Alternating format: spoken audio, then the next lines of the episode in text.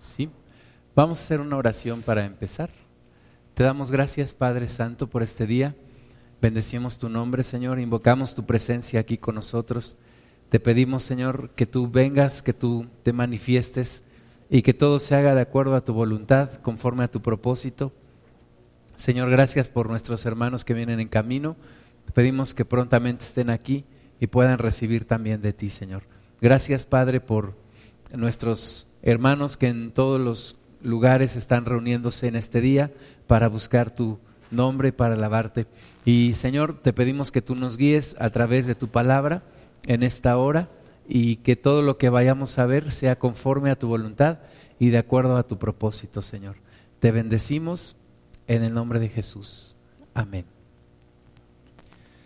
Bueno, el día de hoy vamos a ver material de dos, de dos autores. Uno es el señor Colin Powell, que llegó a ser secretario de Estado de, Estados Unidos durante la administración del presidente Bush. Y este hombre nos, nos habla de algunas, algunas lecciones prácticas sobre liderazgo, de acuerdo a lo que él vivió, de acuerdo a lo que él experimentó y también de acuerdo a, nuestro, a nuestra formación en Cristo, a nuestra formación bíblica, vamos a ver que todas estas lecciones prácticas tienen sentido. La primera es que ejercer el liderazgo con responsabilidad a veces implica no ser popular. Es decir, que a veces hay que tomar decisiones que no son populares. A veces hay que tomar decisiones que van a hacer enojar a algunas personas, que van a hacer sentir incómodas a algunas personas pero tenemos que tomar esas decisiones. Nuestra capacidad de liderazgo no se debe de medir por nuestra popularidad, por cuánta gente está de acuerdo con nosotros. Y sobre todo en Cristo, nosotros no debemos de estar buscando el favor de los hombres, sino el favor de Dios. Entonces, a veces tendremos que confrontar a, a ciertas personas que están haciendo mal su trabajo o que están comportándose incorrectamente y eso ocasionará un conflicto, una situación que a veces nos quisiéramos evitar, pero que es necesario hacer. Entonces, liderazgo no trata de ser popular, no le vas a dar gusto a todos, y aceptar a todos y no corregir a nadie sería un signo de mediocridad y buscar la aceptación de todos es imposible y no es bueno para el liderazgo. Hay que tomar decisiones difíciles, hay que confrontar a gente que necesita ser confrontada. A veces el que el líder no actúe implica que todo el ambiente se descomponga, porque hay personas que necesitan ser confrontadas, aunque se molesten, aunque reaccionen de manera incorrecta, necesitamos confrontar o necesitamos premiar a ciertas personas que sobresalen en el desempeño por sobre los demás. Y el no hacerlo implica también el que esas personas, bueno, se, se desanimarán y tal vez se irán del lugar. Dejar decisiones, retrasar decisiones es a veces no es lo mejor. Tenemos que tomar las decisiones a tiempo, tenemos que actuar a tiempo y finalmente aceptar las, las consecuencias, corregir si sabemos que nos hemos equivocado, pero bueno, tener el valor de tomar decisiones, tener el valor de actuar, tener el valor de tomar decisiones difíciles cuando no siempre todos van a estar de acuerdo.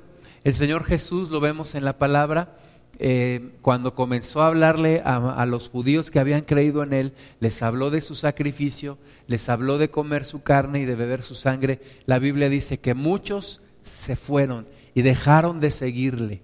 Entonces Jesús tuvo que tomar esa decisión importante, confrontar a las personas, no dejarse guiar por la popularidad y no dejarse amargar en su corazón o sentir en su corazón porque la gente lo dejó. Tenemos que tener bien clara cuál es la misión, qué es lo que tenemos que hacer y eso hay que tener que hacer y eso es lo que hay que hacer. Entonces, el liderazgo no es popularidad y muchas veces no van a estar de acuerdo contigo. Segundo punto, cuando tus colaboradores dejan de buscarte para pedirte ayuda, has perdido tu liderazgo, ¿verdad? el día que ya nadie te consulta, el día que nadie te busca, el día que las personas resuelven sus problemas como ellos pueden, como ellos pueden allegarse de recursos de, y como ellos puedan salir adelante, pero ya no te consultan a ti, ese día perdiste tu liderazgo. Y eso puede suceder por una de dos, dos razones. La primera puede ser que ellos piensan que tú no puedes ayudarles. Y la segunda puede ser que ellos piensan que tú no quieres ayudarles y que no te interesa ayudarles. En cualquiera de los dos casos, perdiste tu liderazgo. Entonces, ¿Cómo, ¿Cómo, solucionar o cómo prevenir que el que, tus, el que la gente a tu alrededor pueda seguirte buscando, pueda seguirles ayudando? Pues es vivir para servir, es estar al pendiente de las necesidades de los demás, es estar al pendiente de cómo te puedo ayudar, cómo no hacer el trabajo por ti, pero sí cómo puedo quitarte un obstáculo para que logres hacer tu trabajo, para que logres brillar, para que logres sobresalir y finalmente todos podamos hacer bien nuestro trabajo. No solamente tenemos que estar dispuestos a platicar con las personas, sino también necesitamos estar disponibles, tener tiempos en donde estamos disponibles para la gente, en donde la gente nos puede buscar, en donde nos pueden hablar, donde podemos tomar un tiempo con ellos, no solamente en el pasillo, ¿verdad? Hemos hablado de la consejería de pasillo, en donde te encuentras un hermano, oye, tengo un problema, da, si haz esto y esto, no. Necesitamos tomar un tiempo, reservar un tiempo para aconsejar a las personas, estar no solamente dispuestos, sino disponibles. Entonces, cuidar que las personas a quienes servimos no dejen de buscarnos, no piensen que no queremos ayudarles y podamos nosotros tener la capacidad para ayudarles. Tercera lección práctica, nunca pierdas atención por los detalles. Cuando todos los demás están distraídos o confiados, el líder tiene que ser doblemente vigilante. Tú tienes que estar cuidando siempre los detalles. La atención por los detalles es importante. Que las cosas estén bien, sobre todo aquellas que son clave para lograr el éxito, aquellas cosas que tienen que estar funcionando aquellas cosas que tienen que estar bien. Cuidemos los detalles, cuidemos aquellas cosas finas en donde muchas veces podemos lograr el éxito o tener el fracaso. Lo, que necesitamos hacer es, cuando todo mundo está distraído, nosotros estar enfocados y ayudar a los demás también a enfocarse, ayudar a los demás a tener cuidado en lo que todos tenemos qué hacer. Hay que planear despacio y hay que actuar rápido.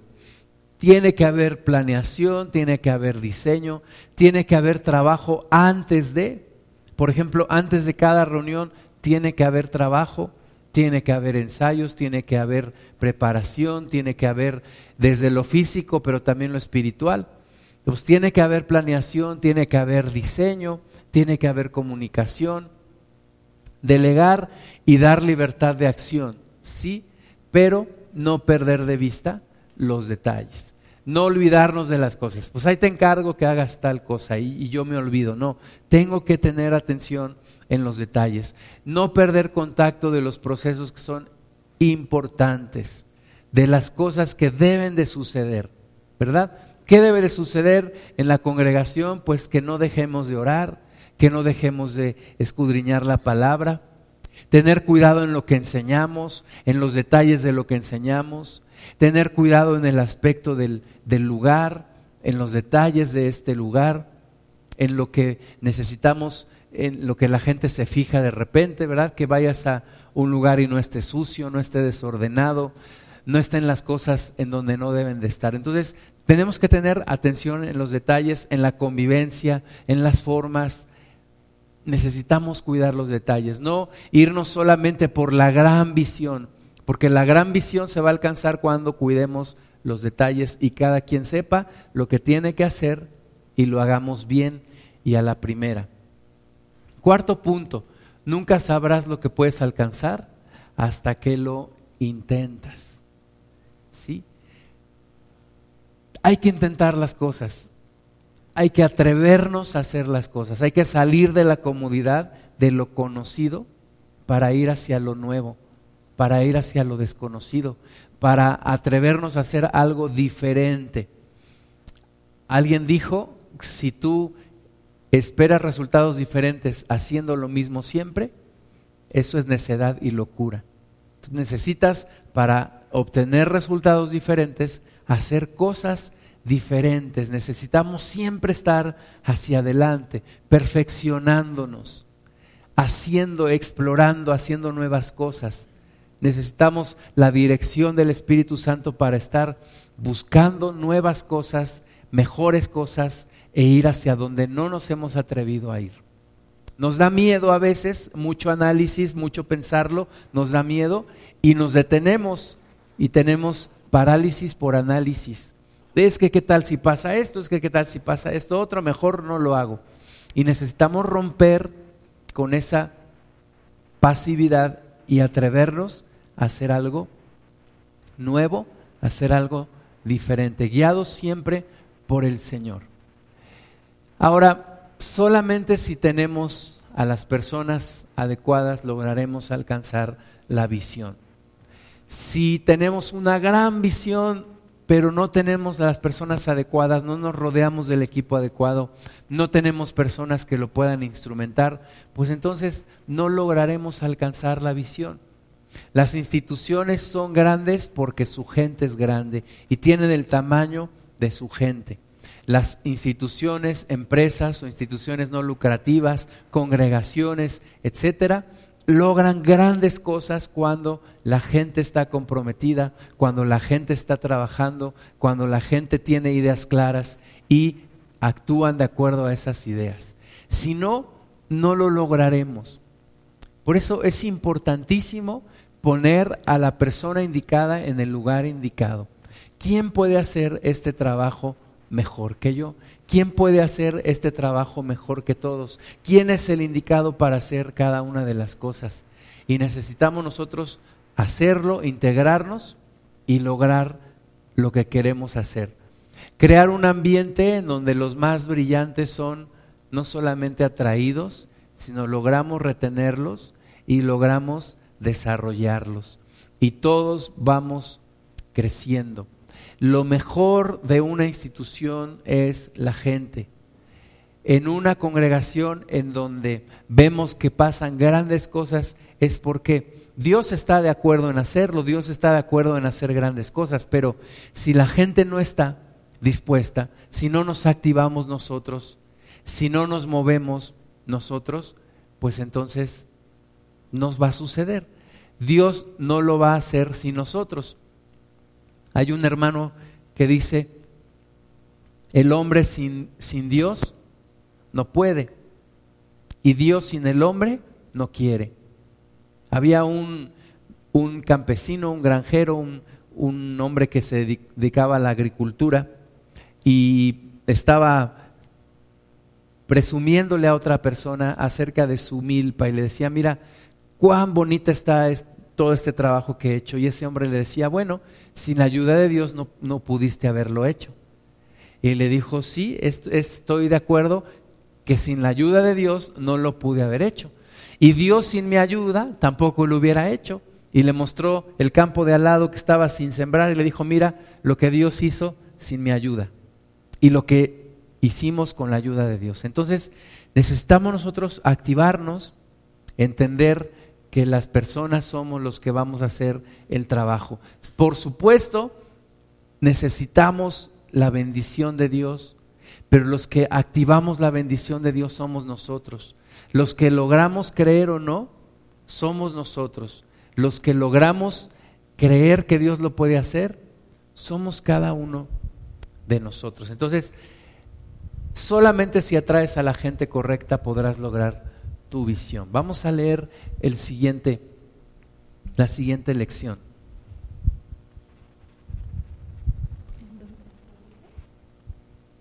Aquí. Los grandes títulos dentro de las organigramas no sirven para nada. Los grandes títulos dentro de los organigramas no sirven para nada. ¿Por qué? Porque hay muchas personas que les interesa un título, les interesa que aparezca su nombre en un organigrama, pero realmente no sirve de nada. ¿Qué es lo que sirve? Mi pasión, mi entrega, mi trabajo, mi servicio. El título que yo tenga no sirve absolutamente de nada. Hay lugares en donde se trata de seguir con mucho cuidado el organigrama y las jerarquías y tú no puedes hablar con ciertas personas porque no tienes la misma jerarquía.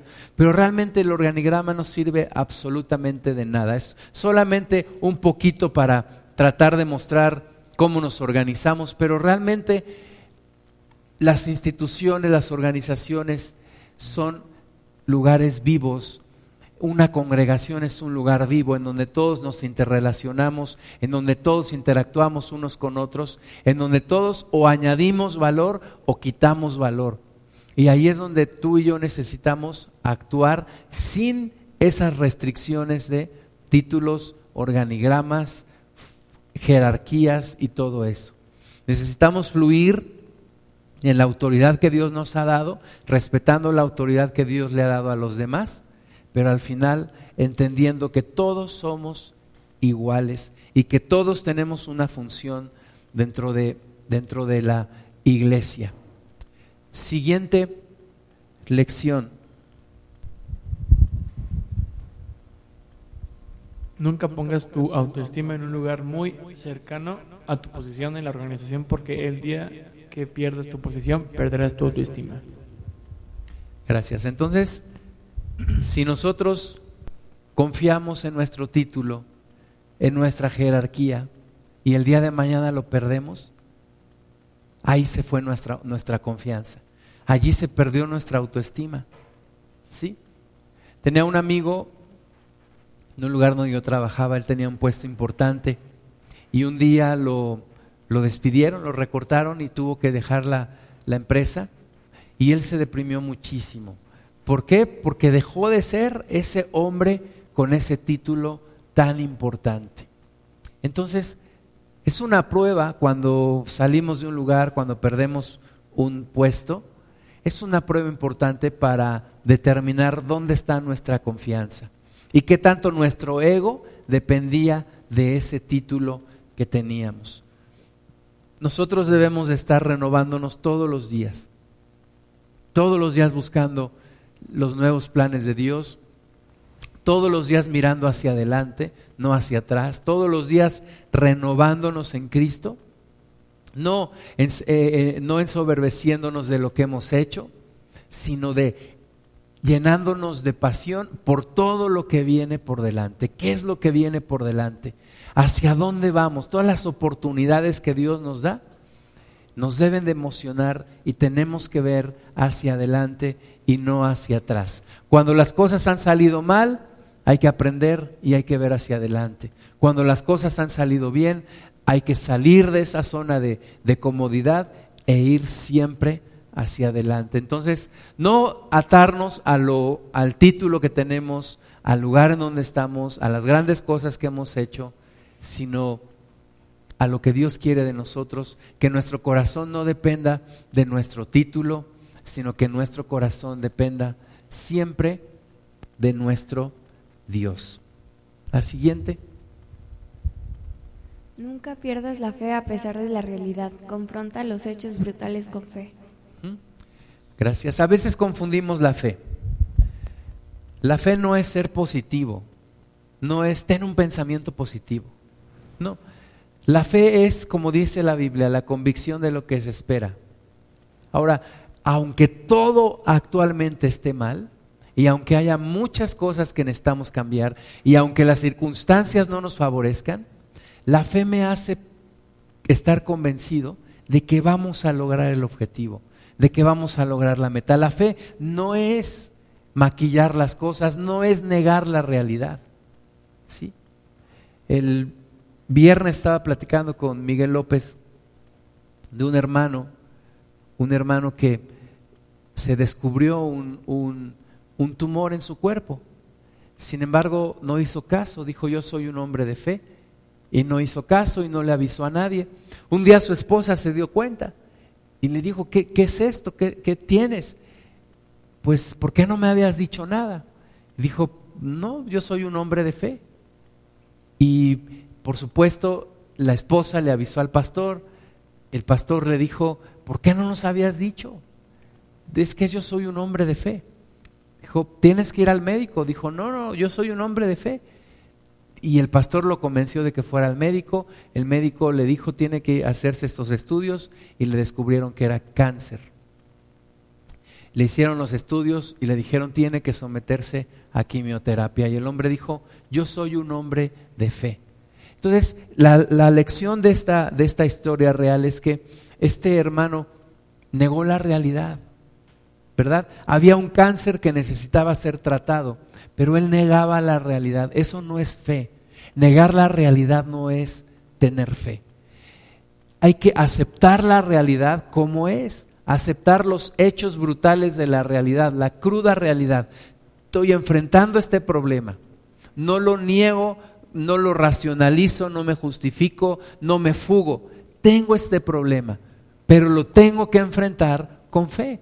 Lo tengo que enfrentar con la fe en que vamos a salir adelante, en que Dios está con nosotros, en que se va a solucionar. Pero no niego la realidad que tengo enfrente de mí. La afronto, la confronto, la asumo y voy hacia adelante con fe. ¿Sí? es, decir, no maquillemos la realidad, no nos engañemos. Tomemos las cosas como son en nuestra vida personal, en la congregación y vayamos hacia adelante con fe, con esa confianza en nuestro Dios, en que Dios está con nosotros. ¿Cuál es la realidad de mi vida personal, de mi vida familiar, de la congregación? Tomemos los hechos brutales y asumámoslos con fe, hacia adelante. Dios está con nosotros y para Dios nada es imposible. Vamos a ver el punto número 9.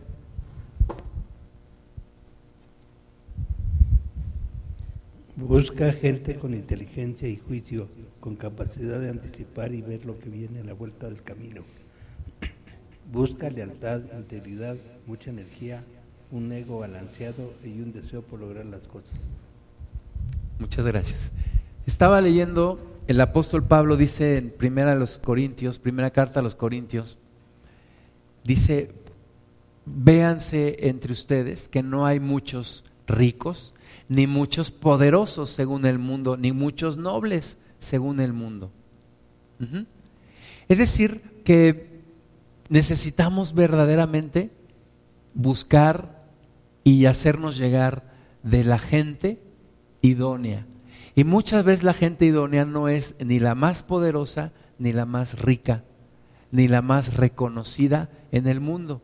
El Señor Jesús se rodeó de pescadores principalmente, la mitad de sus discípulos eran pescadores, otros pues que un publicano, cobrador de impuestos, y bueno, diversos, diversos oficios que tenían y diversos trasfondos, pero ninguno de ellos era poderoso, reconocido, ¿verdad?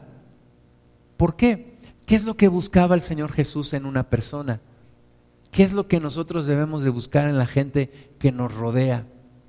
Este Señor dice, busca lealtad, que sea gente leal. Una vez una persona me dijo, estábamos platicando del trabajo, y me dijo, no, yo no soy leal, yo no soy leal. Y yo le dije, ¿cómo que no eres leal? No, es que yo no estoy vendido a nadie, yo, yo ahorita estoy aquí, mañana estoy en otro lugar. Bueno, si no eres leal no puedes hacer raíces, si no puedes ser parte de un equipo. Necesitamos lealtad. La lealtad te da la confianza de que vamos a permanecer juntos, de que no te voy a abandonar a la primera de problemas. ¿Sí? El Señor Jesús le dijo a sus discípulos, ustedes han permanecido conmigo en mis pruebas. Yo pues les asigno un reino. ¿a quiénes? A los leales. A una persona que es leal con Cristo será leal con el equipo, será leal en la iglesia.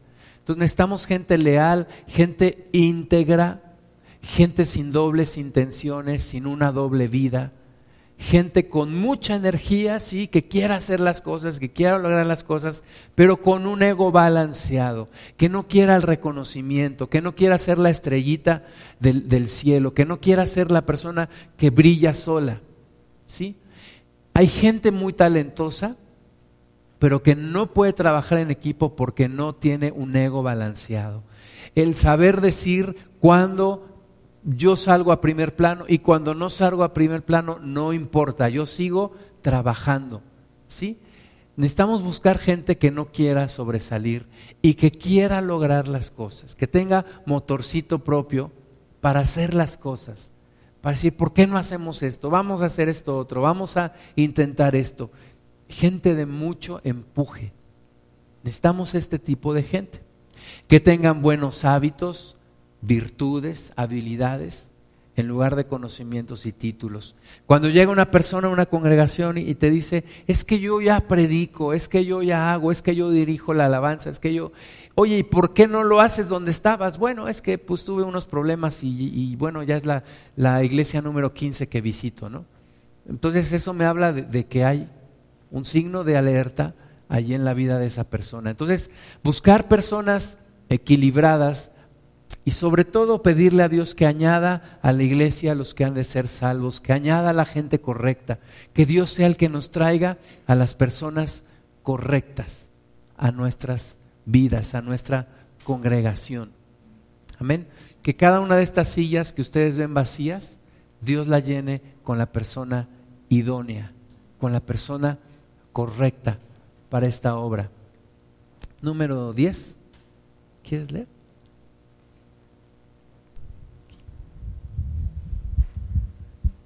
Disfruta tu liderazgo, no siempre estés tenso. Descansa un poco cuando hayas logrado objetivos. Pasa tiempo con tu familia, trabaja con intensidad y disfruta con intensidad. Gracias. No nos tomemos las cosas tan en serio. Disfrutemos el liderazgo, disfrutemos el proceso, disfrutemos la vida, disfrutemos lo que Dios nos está permitiendo vivir. Cuando empezamos a, reunirnos aquí en Hidalgo, un amigo mío me preguntaba, ¿cómo te sientes? Y yo le decía, lo estamos disfrutando, mi familia y yo lo estamos disfrutando. me dijo, eso es bien importante que disfrutes lo que haces. Otra persona me dijo, la vida es tan corta que si no disfrutas lo que haces, mejor cambia de actividad. Porque la vida es muy corta para estar haciendo algo que no disfrutas. Entonces, disfruta. Y si no disfrutas, busca a Dios. Y si tienes que hacer otra cosa, salte de ahí y, y haz lo que realmente te apasiona, lo que realmente te gusta, lo que realmente disfrutas. La gente necesita, la gente en este mundo, este mundo necesita personas apasionadas por su trabajo, por lo que hacen que se apasione la persona, ¿verdad? Si tú vas con un médico que ve 50 pacientes al día y nada más te ve ni te revisa, ah, tomes esto y ya te avienta la receta, dices, ¿qué confianza voy a tener en esta persona, no? Pero si ves un médico que ah, se apasiona, te dice, ¿cómo está? Siéntese, te revisa bien, no, mire, le voy a explicar y te explica, y mire, tómese esto, vamos a hacer esto, me viene a ver en tantos días, sales contento dices, esta persona hace bien su trabajo, se ve que lo disfruta. Entonces es importante disfrutar lo que hacemos.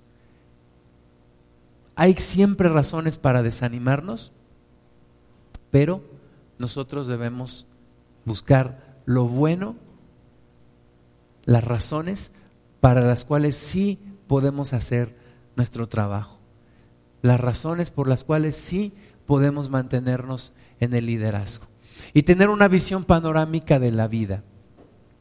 Tener una visión panorámica de la vida no solo es trabajo, disfrutar de la familia. Los siervos de Dios a veces cometemos el error de descuidar nuestra familia, sacrificar la familia en el altar del ministerio. Y eso no está bien. Entonces necesitamos tener una visión panorámica de la vida. No siempre esté extenso, descansa, trabaja con pasión, pero disfruta también compasión. Número 11. El, el liderazgo es solitario. Si no aguantas el calor, sal de la cocina. Gracias. Entonces, es un hecho que el liderazgo es solitario. A veces hay que tomar decisiones difíciles. A veces no todos te entienden. A veces tienes que enfrentar situaciones solo. Hay cierta soledad en el liderazgo. No es para todos. Por eso dice este Señor, si no aguantas el calor, pues salte de la cocina. Si no aguantas el, ritmo, pues deja esa, posición. Si no aguantas el estrés y te hace infeliz, si estás perdiendo tu salud por causa de eso, déjalo. Y deja que alguien que sí lo pueda hacer lo haga. En una ocasión escuché a una persona decir, es que toda la presión que tengo y ustedes no tienen idea. Y yo me acordé de esto, pues si no aguantas el calor, salte de la cocina. Es difícil, no es para todos, y es un gran privilegio. Una, un expresidente en Estados Unidos decía, the buck stops here, la bolita, como si nosotros dijéramos, la bolita se detiene aquí. Cuando decimos, no, pues pásale el problema a otro y que otro se haga cargo. No, este señor tenía en su oficina, tu asunto se va a resolver aquí.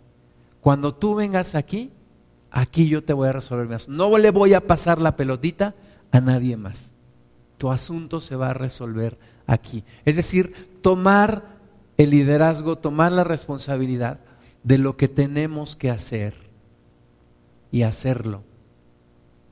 Y hacerte acompañar de, de, algunas personas es importante. Jesús tenía su círculo de tres amigos íntimos, tres íntimos amigos que lo acompañaron en la resurrección de la hija de Jairo, tres amigos íntimos que lo acompañaron en la transfiguración, tres amigos íntimos que lo acompañaron en el Getsemaní, ¿verdad?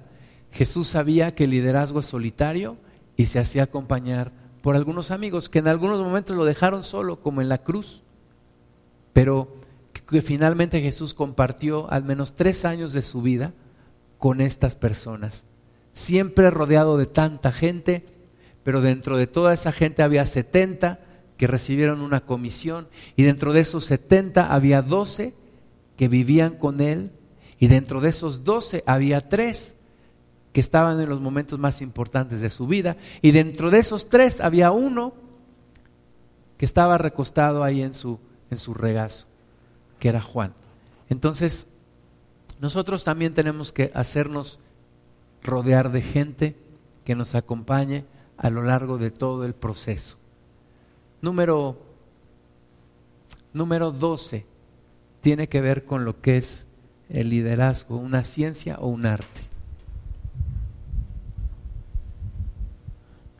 El liderazgo es el arte de alcanzar más de lo que la ciencia dice que es posible. Gracias.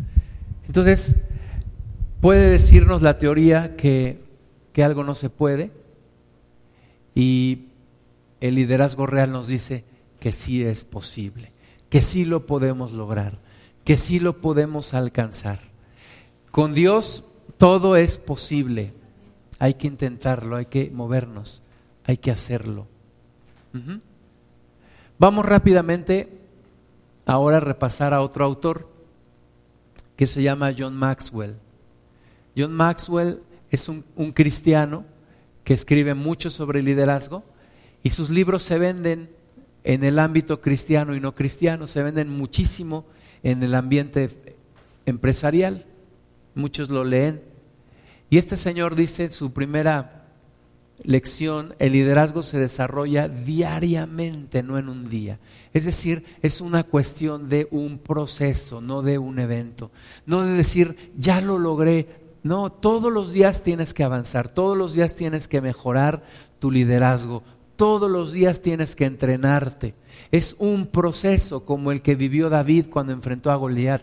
David ya había sido entrenado día a día todos los días cuidando las ovejas de su padre, peleando con osos, peleando con leones, con la soledad, con el sol, con el frío, con la lluvia. Y llegó el momento, enfrentó al gigante y él estaba preparado. El secreto del buen éxito en la vida es que el hombre esté listo cuando le llega su tiempo. A todos nos llega nuestra hora de hacer algo importante para Dios. Tenemos que estar preparados para ese momento. Los campeones no se convierten en campeones en el cuadrilátero. Allí solamente se les reconoce. Entonces, es un proceso día a día. necesitamos día a día desarrollar nuestro liderazgo. Ahora, siguiente lección, cualquiera puede gobernar un barco, pero se necesita un líder que planee la ruta. Todos pueden decir lo que se tiene que hacer, pero en un barco siempre hay un capitán que dice hacia dónde vamos a ir. Y eso es un líder. Un líder no es nada más el que es administrador. Ah, se tiene que hacer ABC, lavar esto, limpiar esto y tal. No. ¿Hacia dónde vamos? ¿Cuál es la ruta? Y cambiar de ruta cuando sea necesario. Eso es un, un líder. Y sobre todo cuando las aguas están turbulentas, el líder sabe hacia dónde y tiene el valor para seguir adelante. Siguiente lección, cuando un verdadero líder habla, la gente escucha. No es necesario gritar, no es necesario gritar. Cuando los demás reconocen tu liderazgo, no necesitarás gritar, solamente necesitarás hablar y todos los demás callarán y escucharán. Dice Margaret Thatcher, ser líder es como ser una dama. Si tiene que decirlo, entonces no lo es. Si tienes que imponer tu autoridad, entonces no la tienes. La autoridad se recibe de Dios y se ejerce simplemente. Entonces, ¿cómo puedo identificar un líder? Cuando él habla, todos los demás se callan. Ahí está el verdadero líder. Cuando Jesús hablaba, todos se callaban. Cuando fueron a, arrestar al Señor Jesús, les dijo, ¿por qué me vienen a buscar aquí con palos y, y armas y todo? ¿No enseñaba yo en el templo todos los días? Estuve ahí. Él hablaba y todos callaban. Y la gente le temía por eso, porque sabían que era un verdadero líder. Siguiente lección, los líderes evalúan todas las cosas con pasión de liderazgo. Tiene que haber pasión en todo lo que hacemos, en todo lo que evaluamos. Vamos a hacer esto, pero es que no es posible. Claro que es posible, lo vamos a lograr Todas las cosas las evaluamos con pasión de liderazgo, con ganas de hacerlo, con ganas de lograrlo, con ganas de avanzar, de lograr lo que Dios nos está poniendo. Tú ves las cosas desde el lugar donde tú estás, porque lo que tú eres determina lo que tú ves. Y tú puedes ver las oportunidades ahí o puedes simplemente decir no se puede. Pero si tú estás en el lugar correcto, tú estás en la comunión con Dios, tú dices, aquí hay una gran oportunidad de hacer las cosas. Siguiente lección, dependiendo de quien tú seas, eres, es a quien tú atraes.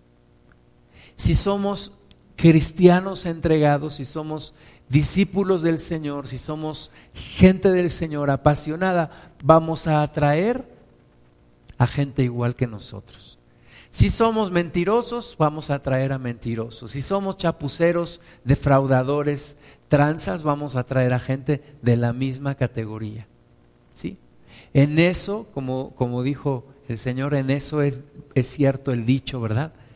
Dime con quién andas y te diré quién eres. El tipo de persona que tú atraes es el tipo de persona que tú eres. Entonces hay que dedicarnos a crecer nosotros para poder atraer gente buena, gente talentosa, entregada a Cristo. Y es importante porque el potencial de un líder se determina por la calidad de la gente que le rodea.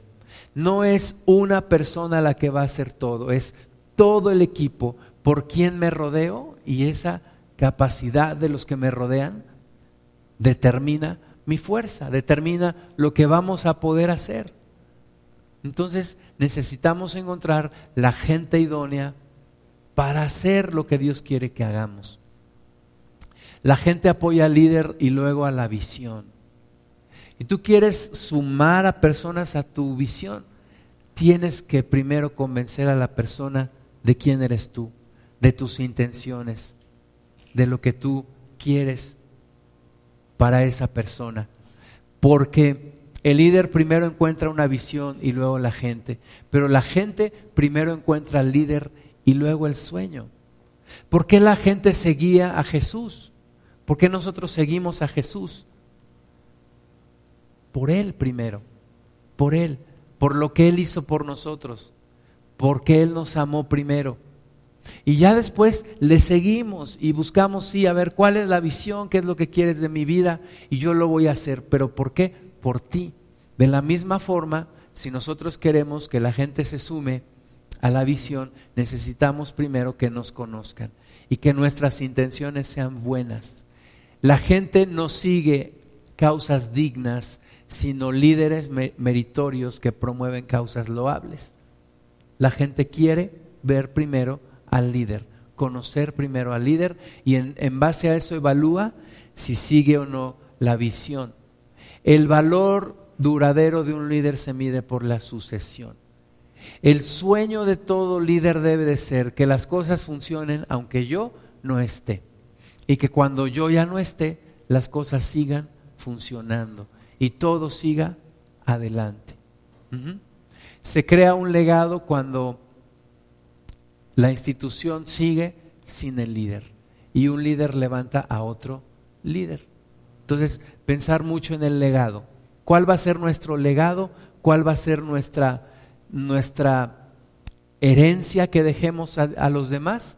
El formar personas que pueden continuar con lo que nosotros iniciamos. Entonces, bueno, tienen estas lecciones en su, en su manual, léanlas repásenlas, yo creo que hay mucho, mucho que, que se puede aplicar de estas lecciones prácticas. Vamos a orar. Señor, en tus manos, Padre, están nuestras vidas. Y Padre, tú nos has llamado a una, a una visión, a un sueño importante para ti en este lugar, en este tiempo donde tú nos has puesto. Señor, que podamos confrontar los hechos brutales de la realidad con fe y que podamos seguir hacia adelante aún en, momentos de turbulencia. Y Padre, que podamos ver tu gloria. Te damos muchas gracias, Señor, por tu misericordia, por tu amor. Permítenos, Padre, desarrollarnos cada día de nuestra vida en un proceso de liderazgo en donde vamos siendo cada vez mejores personas, mejores discípulos, mejores siervos tuyos. Te damos la gloria, Padre, en el nombre de Jesús. Amén.